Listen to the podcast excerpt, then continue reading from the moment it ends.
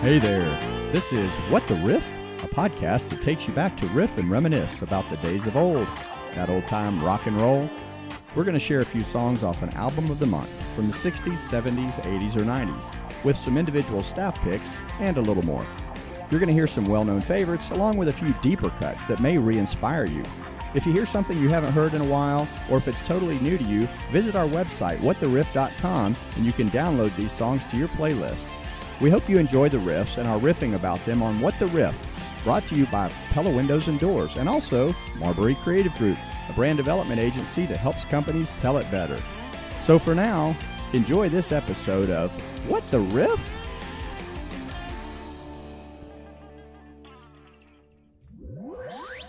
Steve Wozniak and Steve Jobs found Apple Computer in the garage of Jobs' parents' house. Barbara Walters becomes the first female nightly news network anchor. And the United States Treasury Department reintroduces the $2 bill with Thomas Jefferson on it as part of the United States bicentennial celebration. And the Philadelphia Phillies, trailing 12 to 1, have the National League's greatest comeback, winning 18 to 6 in 10 innings as Mike Schmidt hits four consecutive home runs. You're listening to What the Riff. I'm Wayne. I'm Rob. I'm Brian. And I'm Bruce. And we're listening to April of 1976. And Bruce has our album of spotlight today. What do you got, Bruce? I have Rush.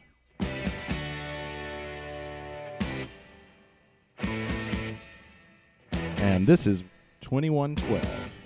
I've been looking forward to this. A friend of mine suggested this some time ago. And uh, this is the album. This is the one where Rush really becomes Rush. So, for those of you that aren't familiar, Geddy Lee is on lead vocals and bass. Alex Lifeson is on guitar, and Neil Peart is on percussion. So this is their fourth album, and uh, it, the first was named Rush, and they actually didn't have Peart on drums. They're, famous for uh, for the drums and the lyrics, and that's all Neil Peart. Right. So this uh, the the first album was uh, more of a had John Rutsey on drums. It was a hard rock blues style album.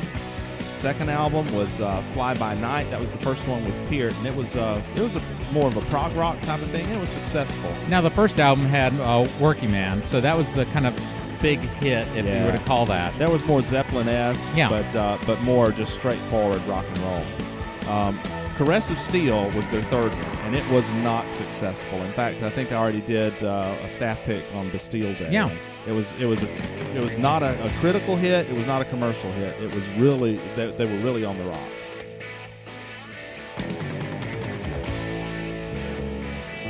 They were basically told by the record company, "You're going to do it this way," That's right. and basically Rush gave them the old finger salute, if you will, and said, "No, we're going to do it this way." And then they released this album, and it, it exploded. That's exactly right, Brian. What happened? Um, the the, Mer- the label Mercury Records was going to drop them, and Wow. uh, their uh, their their manager Ray Daniels negotiated to, to make one more album, and the label wanted them to make something more accessible. They had the previous album, the entire back half of it was uh, was one song called "The Fountain of Lamneth," Lamneth and uh, they wanted them to get back to more uh, more traditional songs, and so. Rush basically said, "We're going to either do it our way or we're going to go out our way, one way, one way or the other." So uh, they decided that the entire first side of 2112 was going to be uh, a concept album. Um, this is this is the overture, and um, uh, it was the last song that was done. It's uh, it's basically uh, kind of takes themes from all of the rest of the, the song and, and, and puts it into one right at the front. So it's very similar to a classical style symphony or something. Uh, it's a straightforward overture. Um, it's heavily influenced by An- Ayn Rand's Anthem, and we'll get into that a little bit. This is a cool part of the overture Oh, right yeah. here. Amazing the tempo changes all throughout this song. That's right. In concert, where where it gets to that uh, that fourth beat, they'll flash the, the they'll flash the spots on the, the crowd, and everybody just shouts Yep. Yep. like that. It's really cool. Been there, done that, and enjoyed every minute of it. Absolutely. What I like how talented they were is that you, if you Hang had- on just a sorry. second. I want to point out one Sure. thing here. Listen to this. Recognize that? Hey, 1812, 1812 Overture. Good call. That's from the 1812 Overture. And then we get all the explosions and things. One other before it's about to get into the second set.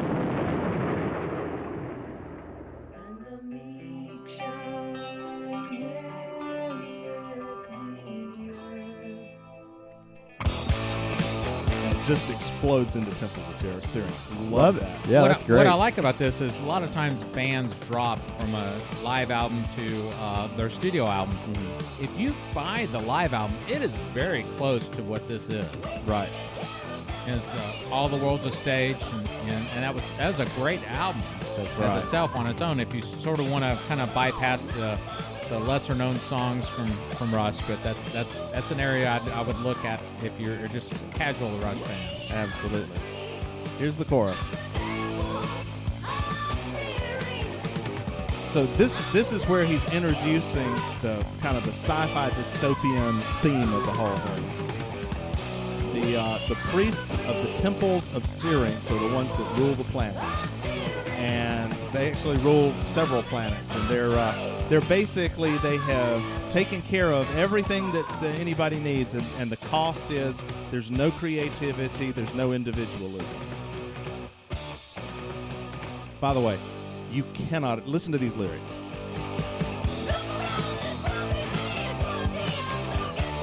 Okay, you cannot understand a word that Geddy Lee is saying. you can't often understand what he. and, and this was a time where it was very difficult to understand some of his some of his lyrics, but uh, he he's uh, he's screaming way up there. And I know when I was listening to this as a as a kid, you know, you just basically kind of go through that because it's too high to sing anyway. Yeah. And then it gets to this chorus, "We are the priests." Everybody can hear that. And everybody can go, hey, on that cor- on that That's fourth right. beat. And they're right on beat. That's right. So the the very first words on it are we've taken care of everything, the words you read, the songs you sing, the pictures that give pleasure to your eye. One for all and all for one, work together, common sons, never need to wonder how or why. Oh, it sounds like the typical utopia that you'd live It in. is. It is. Well, like I said, they were heavily influenced by Ayn Rand's Anthem during this time. Uh, that was a dystopian science fiction novel written in 1937. And in fact, Rush credits the genius of Ayn Rand in the album liner notes. and got a lot of criticism for it. Um, this we're moving now into part three, which is called Discovery. And the idea here is the protagonist has gone into this cave, and he has found a um, found a guitar. This is, I have to say personally, excuse me for interrupting. Other than Overture, this is my favorite on this whole uh, side. Yeah. I love this. What can this strange device be? I mean, just Exactly. it is, it, what's cool, I, I heard an interview with Alex Lifeson. He was talking about this. He said that that um, they actually had to time it because you know, hear him hit tuning and tuning the guitar, right? Well, you can't do that in like 15 seconds. So they had to detune it just slightly, and then you know, so they had to time that. But the idea is, he's wandered into this cave behind this this waterfall and found this thing, and he's playing around with it, and you hear he's getting a little better. Wouldn't it be nice if you learning a guitar is this quick? I, I would, yeah, I've would be played the guitar and it takes a lot of work. I can play shoe fly. I can barely say it. So I looked on the Rush website, and it, it talks about some things. I think this might be in the liner notes. Um, kind of telling the story. It says, I learned to lay my fingers across the wires and to turn the keys to make them sound differently. As I struck the wires with my other hand, I produced my first harmonious sounds and soon my own music. How different it could be from the music of the What temples. can this strange I can't wait to tell the priests about it. When I touch it, it gives forth a sound. It's got wires that wonder if he had a chord chart sitting up on the wall so you know where he put his fingers on these.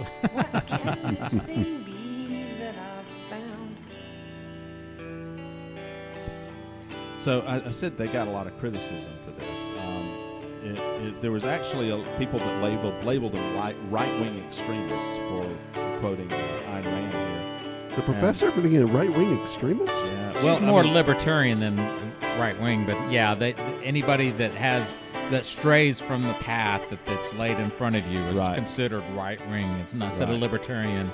And what I think really hurt him is that the uh, you've got um, you've got people that were comparing them to Nazis, and um, Geddy Lee's parents were Holocaust survivors. So I think that really that really kind of hurt him. Yeah. Well, he's Jewish too. So Yeah, yeah, I mean, let alone the Holocaust. Holocaust was all different types, but obviously mainly Jewish. But yeah, Jewish Jewish Holocaust survivors. That's that's just crazy, kind of considering that. That just people believe that you have a freedom, Mhm. and that's what this is. And you see some of that, especially in their early works. You've got a song called "Anthem" that was on Fly By Night Mm-hmm. um, that kind of has that same theme. There's a song on the backside called "Something for Nothing" that has that that kind of theme as well. Well, trees, trees is the the whole Yeah. typical one that that to me really sings the song of hey, okay, everybody has equal rights. All right, you have no rights. Right, exactly.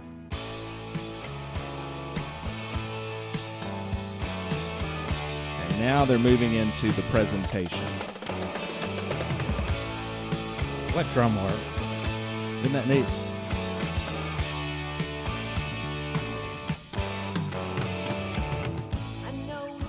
So here he's taking this guitar to the priests and he's telling them about finding this.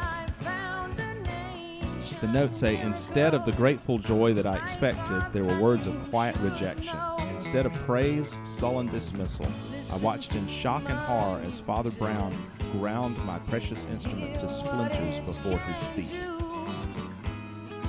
So that's kind of the response that he got from the priest. I know I've uh, a little bit of research on on these guys. I'm amazed at how much they had to memorize, and it's not like they're repeating the same thing over and over again. They're Right. they're they're telling this story, and so you have to, you know, you're not just memorizing lyrics to a song. You're memorizing this story, and you've got to tell it all. Right. Well, I saw I saw an interview with uh, Alex Lifeson and Terry Brown, and this this entire album was made in about three weeks.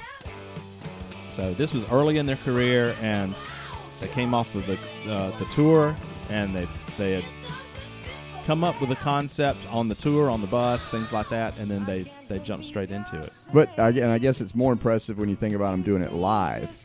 That Oh, they yeah. just go through the whole They're- thing. It's it's very rare for them to do the entire thing live. They do they do overture and temples of Syrinx. That's that's kind of what you expect from this album. On their 40th, though, I believe they did the whole first They side. have yeah. they have done the whole yeah, side. that's, that's what I'd heard about. That's I can't imagine that. Of course, we all have seen them live yeah. Oh yeah. several times, So I'm wearing my Rush shirt today. five times. Brian, I got a picture. Go, five times. I got a pic- picture of uh, Professor. Fricks over here with his Rush shirt on. Excellent. This was a fun one because this was uh, the the Time Machine tour, which was in 2010, and I took my kids to it. And so, you know, it's one of these things when you're when you're growing up going to concerts, you never think about, hey, maybe I'll take my kids to this concert. This is the first concert I took my oldest daughter to. Is it really? The first rock concert. She liked Rush, but she was more interested in people smoking pot around her. Dad, did you see that over there? Dad, did you see that? Honey, focus on the song, will you? That's not what we're here to see, honey. No. My kids were saying, Dad, there's a lot of bald guys here. I remember the time I saw him early 80s, and Blue Oyster Cult was the warm up band for Rush. And that was actually kind of a cool. Yeah, that would have been have. good. you come back to the temple theme. Listen to Alex on the guitar. You know, the amazing thing, too, was there's these guys, Alex Lifeson, they're best friends, uh, Alex and, and uh, Geddy, but they've been best friends since eighth grade. Oh yeah, you know, and they met because they were, as you pointed out, Geddy Lee was an immigrant that you know moved to Canada with his with his mother, I think, mm-hmm. and uh, so he and uh, Alex became very good friends at an early age. You think that's what 12, 13 years old or 14 years old, and made, remained friends. They decided that, and it disappointed their families that they dropped out of school, but they chased their dream, and God bless them. You know what? It it, it worked. Yeah, yeah. It's just uh, the the amazing thing too is you know you always hear about Geddy Lee on the bass. He's probably one of the top three bassists in the world. I would argue that Neil Peart is the greatest percussionist. In, in I would rock agree with that. I would not Alive argue that at now, all. but uh, Keith Moon kind of was his hero. So Well, uh, there there there are a few, but I'm I'm going to stick with Neil Peart. Um, the big thing there is uh, Alex Lifeson is a fantastic guitarist, and a lot of times his work is kind of overshadowed by the other two or by the lyrics of Peart. Well, I Um, mentioned before, um, when you have a power trio, everybody's going to have to be good. It's That's true. not as Yep. because someone one is singing while playing. Mhm. The other one, you know, you got to keep the beat, and then you got to have somebody that keeps that lead instrument going. And if you don't have all that working, you're on the outside looking in on any type of success. Okay, we've moved into part five, which is called Oracle: The Dream.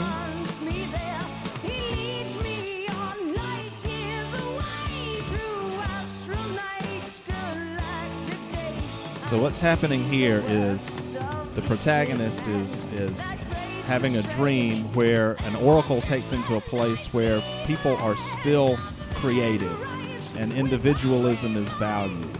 It says, I see the hand of man arise with hungry mind and open eyes. They left the planet long ago, the elder race still learn and grow.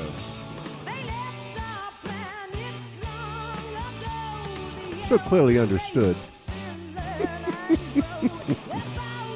So the big thing there is, so the oracle is is basically saying that there's another group here, and they're they're going to come and and home to tear the temples down, home to change.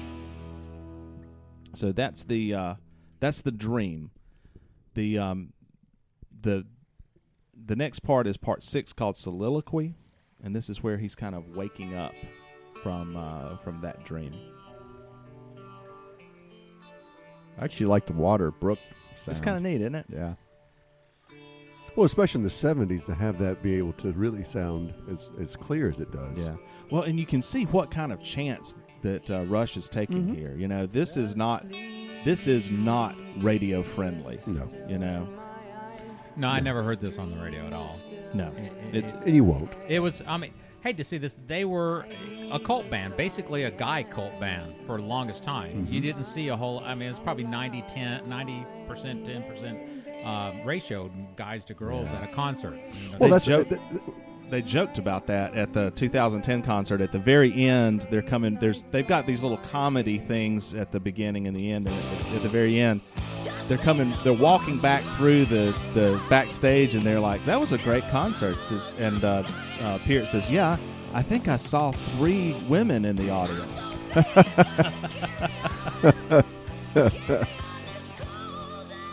I saw the the 2010 tour of the Time Machine. I went down to Tampa, Uh-huh. visited a friend of mine, Doug Aiken, and we we saw it down there at the outside venue. It was really amazing, a lot of now, fun. now Rush took a hiatus because of some tragedy with Neil Peart. Yeah, that was um, that was uh, in the uh, early 2000s, I believe, and uh, his his daughter died in an accident, and his wife shortly after that died of cancer. Mhm. Um, although Peart basically believes she died of a broken heart more than anything else, and yeah, he took some time off, and uh, he actually wrote a book called uh, Ghost Rider Mhm. About his time on the road. He he took off on a motorcycle and basically rode all over North America. Over 50,000 miles on his motorcycle. Yeah. Very he went to Mexico too. Yeah. I- Yeah. I, I All heard along he just he just took off and just took a credit card and Yeah. left. hmm This this line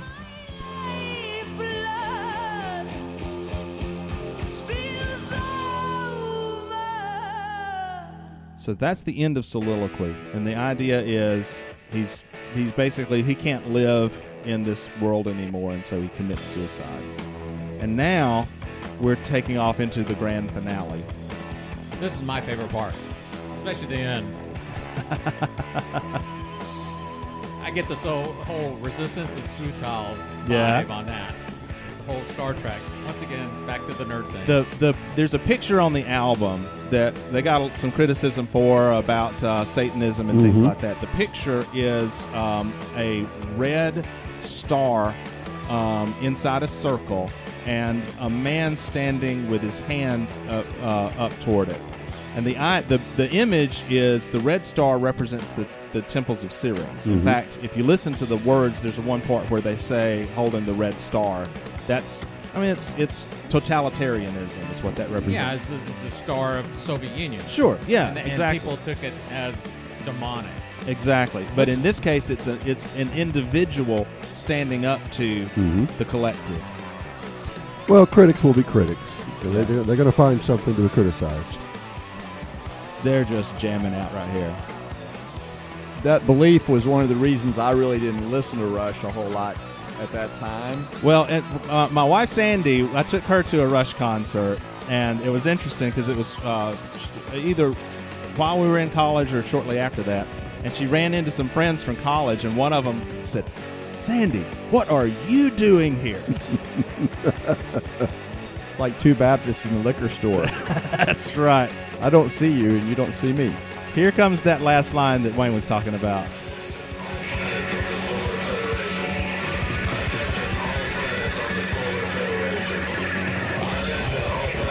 And this is uh, Neil Peart.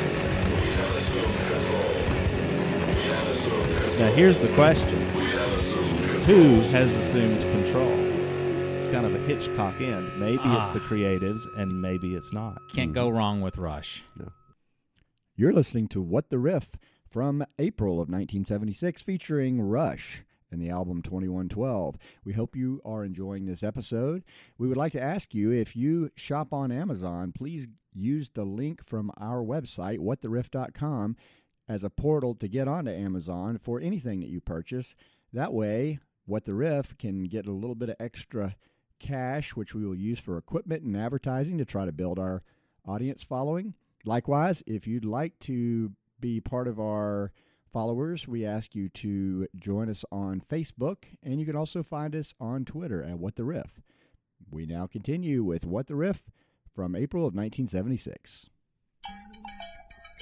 Ah, we're now into our TV and movie spotlights of April of 1976.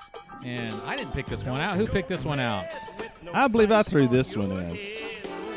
This is the uh, theme from Baretta. Do y'all remember Baretta? Oh, yeah. Robert Blake. Yeah. What was the uh, cockatoo's name? Oh, I don't remember the cockatoo's name. Uh oh, trivia question. Fred. Was it Fred? Fred.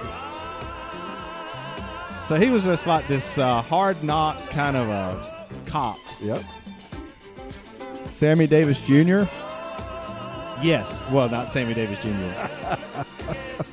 so Baretta was, but this is Sammy Davis Jr. And that's that's what I when I looked up these the the uh, the TV shows that were popular.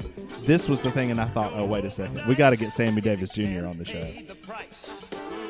Oh, this is very popular. I mean, I remember when they had the albums of all the top TV theme songs, and you actually went out and bought them. It was one minute, two minute songs, Yeah. but at least you had like the theme from MASH. I mean, Happy Days. You had all those. They're all released as singles, and a lot of them did very well on the top 40. Oh, exactly. To your point, Wayne, wasn't K-Tel the one that used to produce these albums with all this kind Oh, of I had tons of K-Tel albums. You had probably about We're you probably ourselves. had 20 songs on there, and Oh, yeah. 10 of them were top hits. Five of them were somewhat hits, and then five of them you probably didn't know, but there was I would call a deep cut, but you know they were kind of pushed by the record companies to try to try to Yeah, get out and, there. and the thing I learned very quickly is you make you need to make sure when you get a K-Tel album, it's the original songs from the original artist because a lot of times they would Oh, have yeah. uh, cover bands do it for you, and I'm like, wait a minute, that's not what I've heard before. So Well, also along with Baretta, uh, in April '76, uh, Helter Skelter, the movie, came out on TV. It was uh, uh, on CBS. It, it detailed uh, Charles Manson's cult family, and, you know, talking about the, his capture, the trial, and the convention convention he had in the aftermath. What I didn't get out of that, because I remember watching it, scared the heck out of me. Of course, the whole time I was in California, that was a big deal about these crazy hippies. But um, the the thing is how racist that guy really was. Oh, yeah. When he put swastika on his head, it was a reason because he did want to try to start a race war. Uh, ABC at the time also aired its first Monday Night Baseball broadcast because they took it over from NBC. And Saturday Night Live producer makes an on air offer to pay the Beatles $3,000 to reunite for the show. Uh, supposedly, John Lennon and Paul McCartney were apparently watching the show together in New York City and considered walking down to the studio and, and accepting the check. But uh, that was what was happening uh, on TV in April of 1976. And now we're moving on to staff picks. And I believe you have the first one here, Wayne. Yeah, I did. This one, uh, we're still stuck in the progressive rock era. Uh, this is Star Castle, and they're from Champaign, Illinois, and they they formed in 1969, and they played under a lot of different names. Um, as you can kind of tell, that does have a, a, a long build up. And when you see hear it hit, you're gonna um, going, wait a minute, I kind of kind of sounds vaguely familiar. It actually makes me think of Rush a little bit here in this little section. I was actually thinking Styx myself because Yes. of the uh, synthesizer, but yeah, you definitely have the prog rock vibe. Now, as the lead singer comes in, yes. Is that, uh, is that Jon Anderson? No, it is not John It's Anderson. No, it's not. This is Star Castle, and it's not Jon Anderson. It is a lineup that they were really, really, I guess, put upon of being a yes wannabe group. Oh, of course, we know that what the riff, all roads. All roads lead, Lead to to yes. Uh, what's interesting is, uh, though not on this album, uh, the the original lineup actually uh, is Terry Luttrell from REO Speedwagon, who was original on on that from up to 1972, was the was the lead vocal on the Star Castle. So Okay. So that's how that moved into it. And but yeah, that this is so much like yes, it's it's not even funny, but it it's you know it moves Mm-hmm. and um, there's It's got a nice beat. It's easy to dance to. well, one thing that's interesting about REO Speedwagon that uh, happened with uh, Luttrell is the reason why he left. Supposedly they were at a gig uh, in Champaign, Illinois, and during the performance, you know, uh, Terry Luttrell just you know got agitated and refused to continue singing. So the the band decided that you know he's going to they, they had to quit the show. They're they were so mad they didn't the the owner of the club they didn't pay him for it. On the drive back, the band actually kicked Luttrell out of the vehicle in the middle of nowhere and told him, "Look, you're going to have to get your own way home." And they all left him out in the middle of nowhere, heading, you know, when they went back. And of course, REO would go on to become this, you know, super group. And Star Castle, you never heard of them. hmm.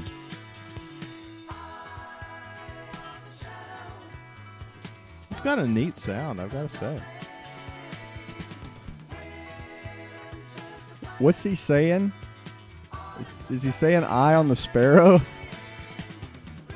I, it, I I thought something about the shadow. Okay, I just keep hearing "eye on the sparrow" since we. well, the song to is called Loretta. Elliptical Seasons. Yeah. I didn't say that, but the group is Starcastle. This is their first album. They've had several albums, and if, if you like Yes and you want to want to be Yes, you know, group, you know, I would say you know check it out.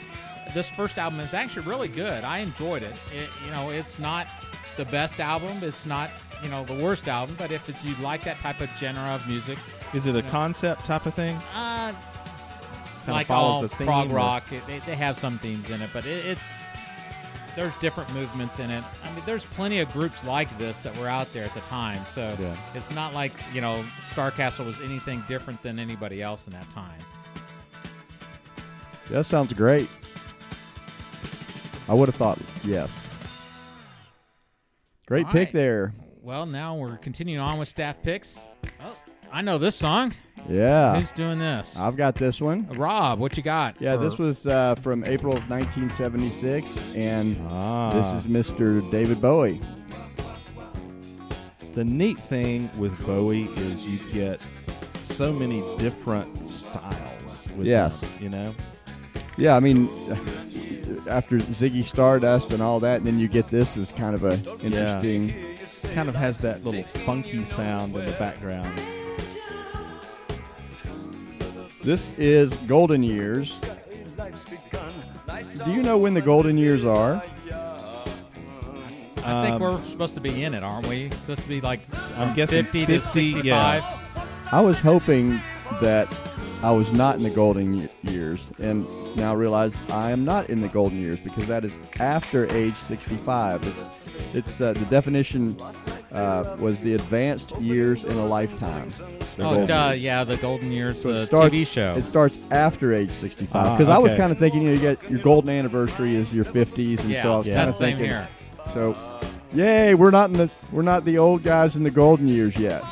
That's Yeah. right. Yeah, But I, I'm thinking more about like the the golden. Uh, what is it? The, the golden age. Uh, Right. You know, usually you think of the height of things as the golden age, but the golden years is a different thing.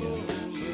Yeah, this uh, this was um, actually written and recorded in 1975. Of course, we're covering April of 1976. And at this point in life, from what I'm gathering, uh, Bowie had a pretty bad cocaine addiction, and he was really struggling with it Oh, okay. when he wrote this.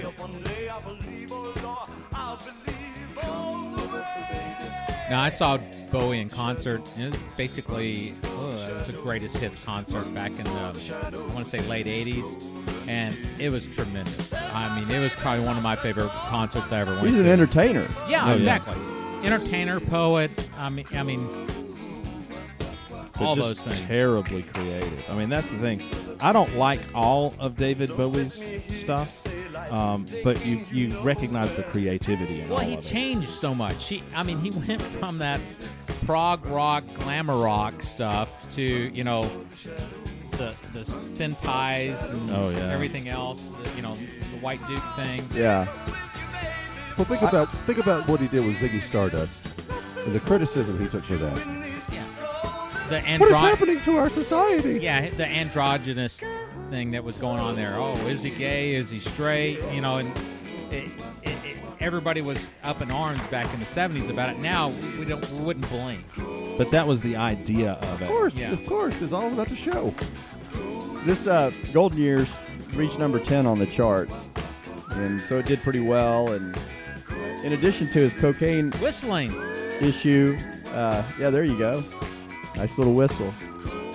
He was one of the uh, uh, few white people to perform on Soul Train. And he showed up drunk. Oh yeah. Yeah, Imagine so- that. yeah, cocaine and and uh, alcohol problems. But uh, during this time, I think this was kind of a little, little bit of a transitional album for him.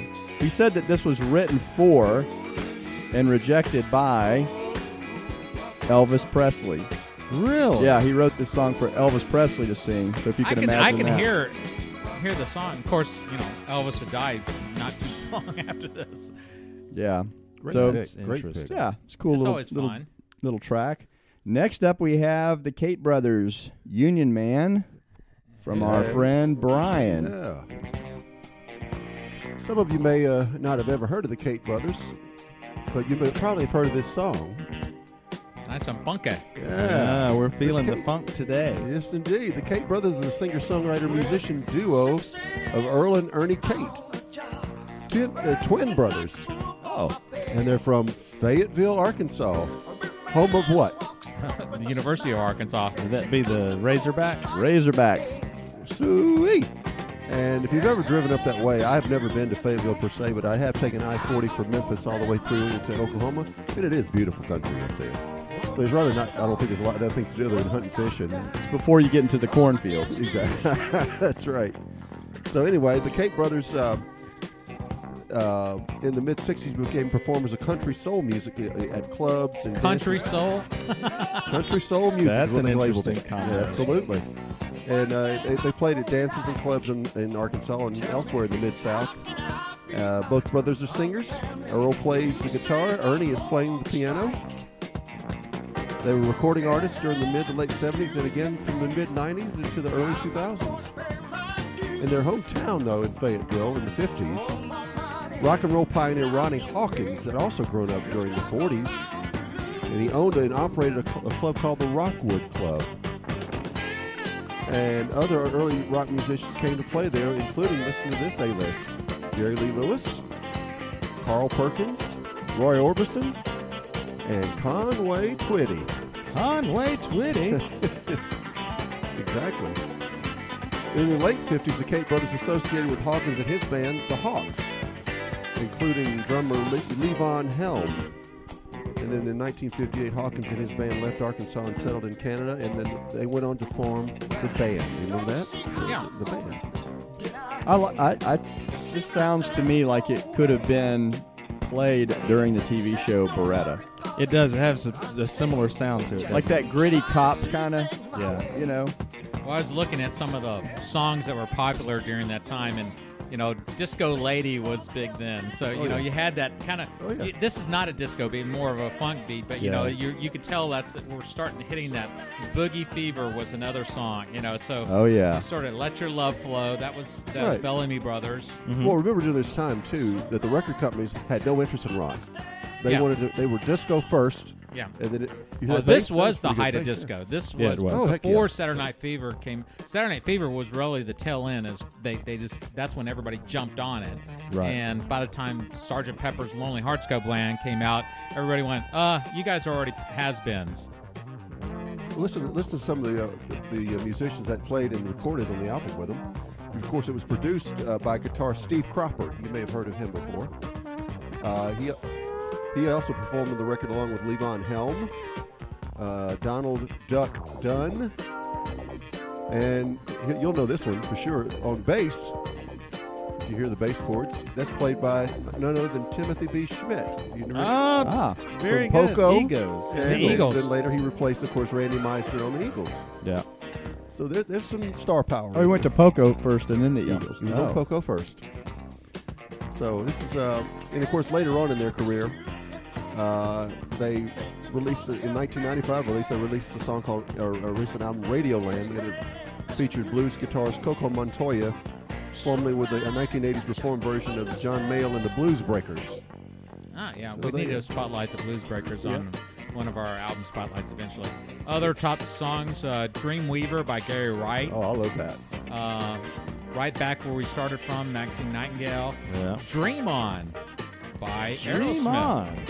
And probably the least politically correct song of 1970, April of 1976, "You're Only 16" by Dr. Hook.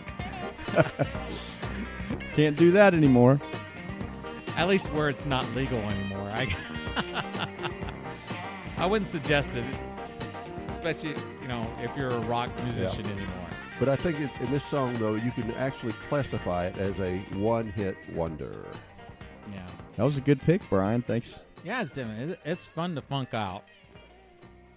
We're going to drop it down a little bit, not be quite so funky with Mr. Frick's pick.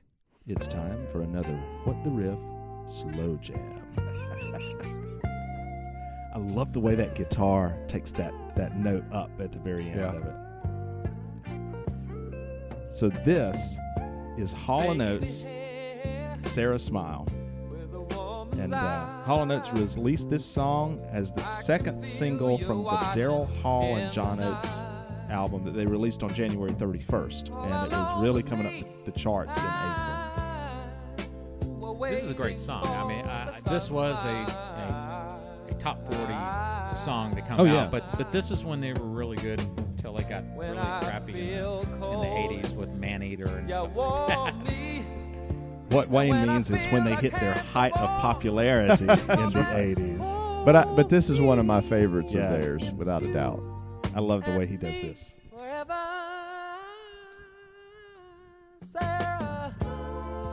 And those harmonies coming in. Fantastic.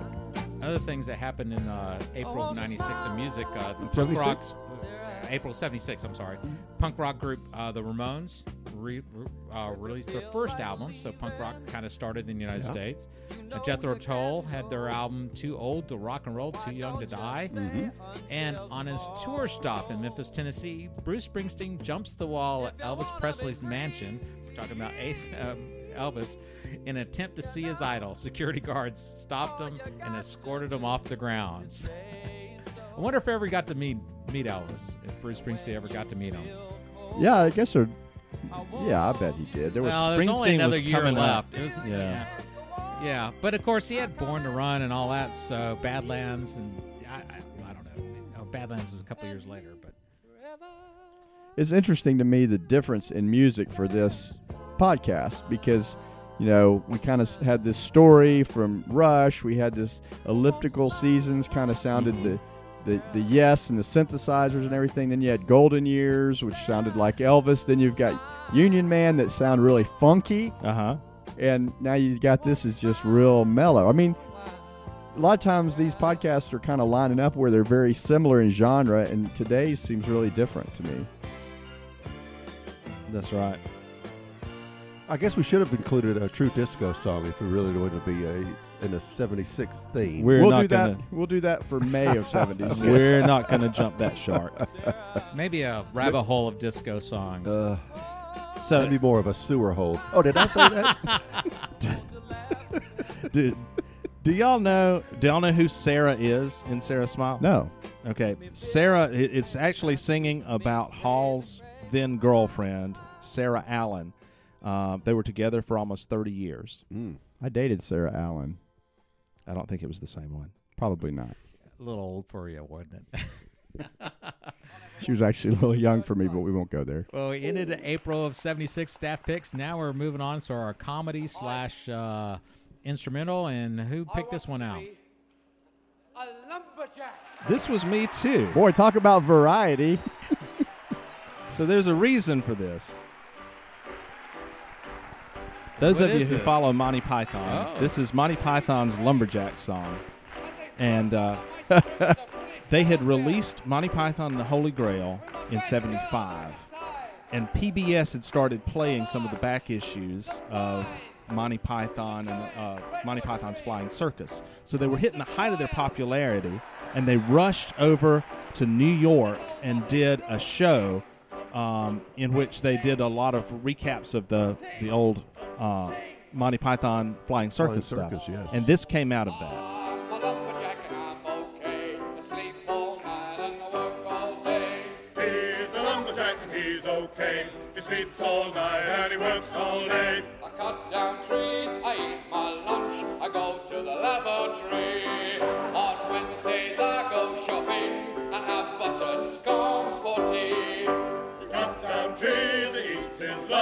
goes to the lavatory. On Wednesdays he goes shopping and has buttered scones for tea. So they were hitting they were hitting the height of their popularity. They they really rushed it out. In fact, they said uh, that they took the clips from some of the early parts of their uh, of the, the concert. I put on women's clothing and hang around in bars. He cuts down trees, he skips Listen, these guys lose it when they're- yeah. For flowers. Here we go. puts on women's clothing and hangs around in bars. He's a lumberjack and he's okay. They said that the, they had they had problems with the, the mics in the first of it, but they just went with it because they needed to rush it out.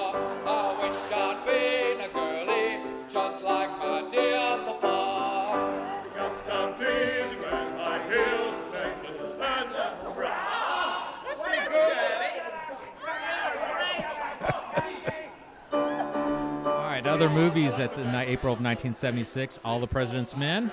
Oh, yeah. Alfred Hitchcock's last movie was Family Plot.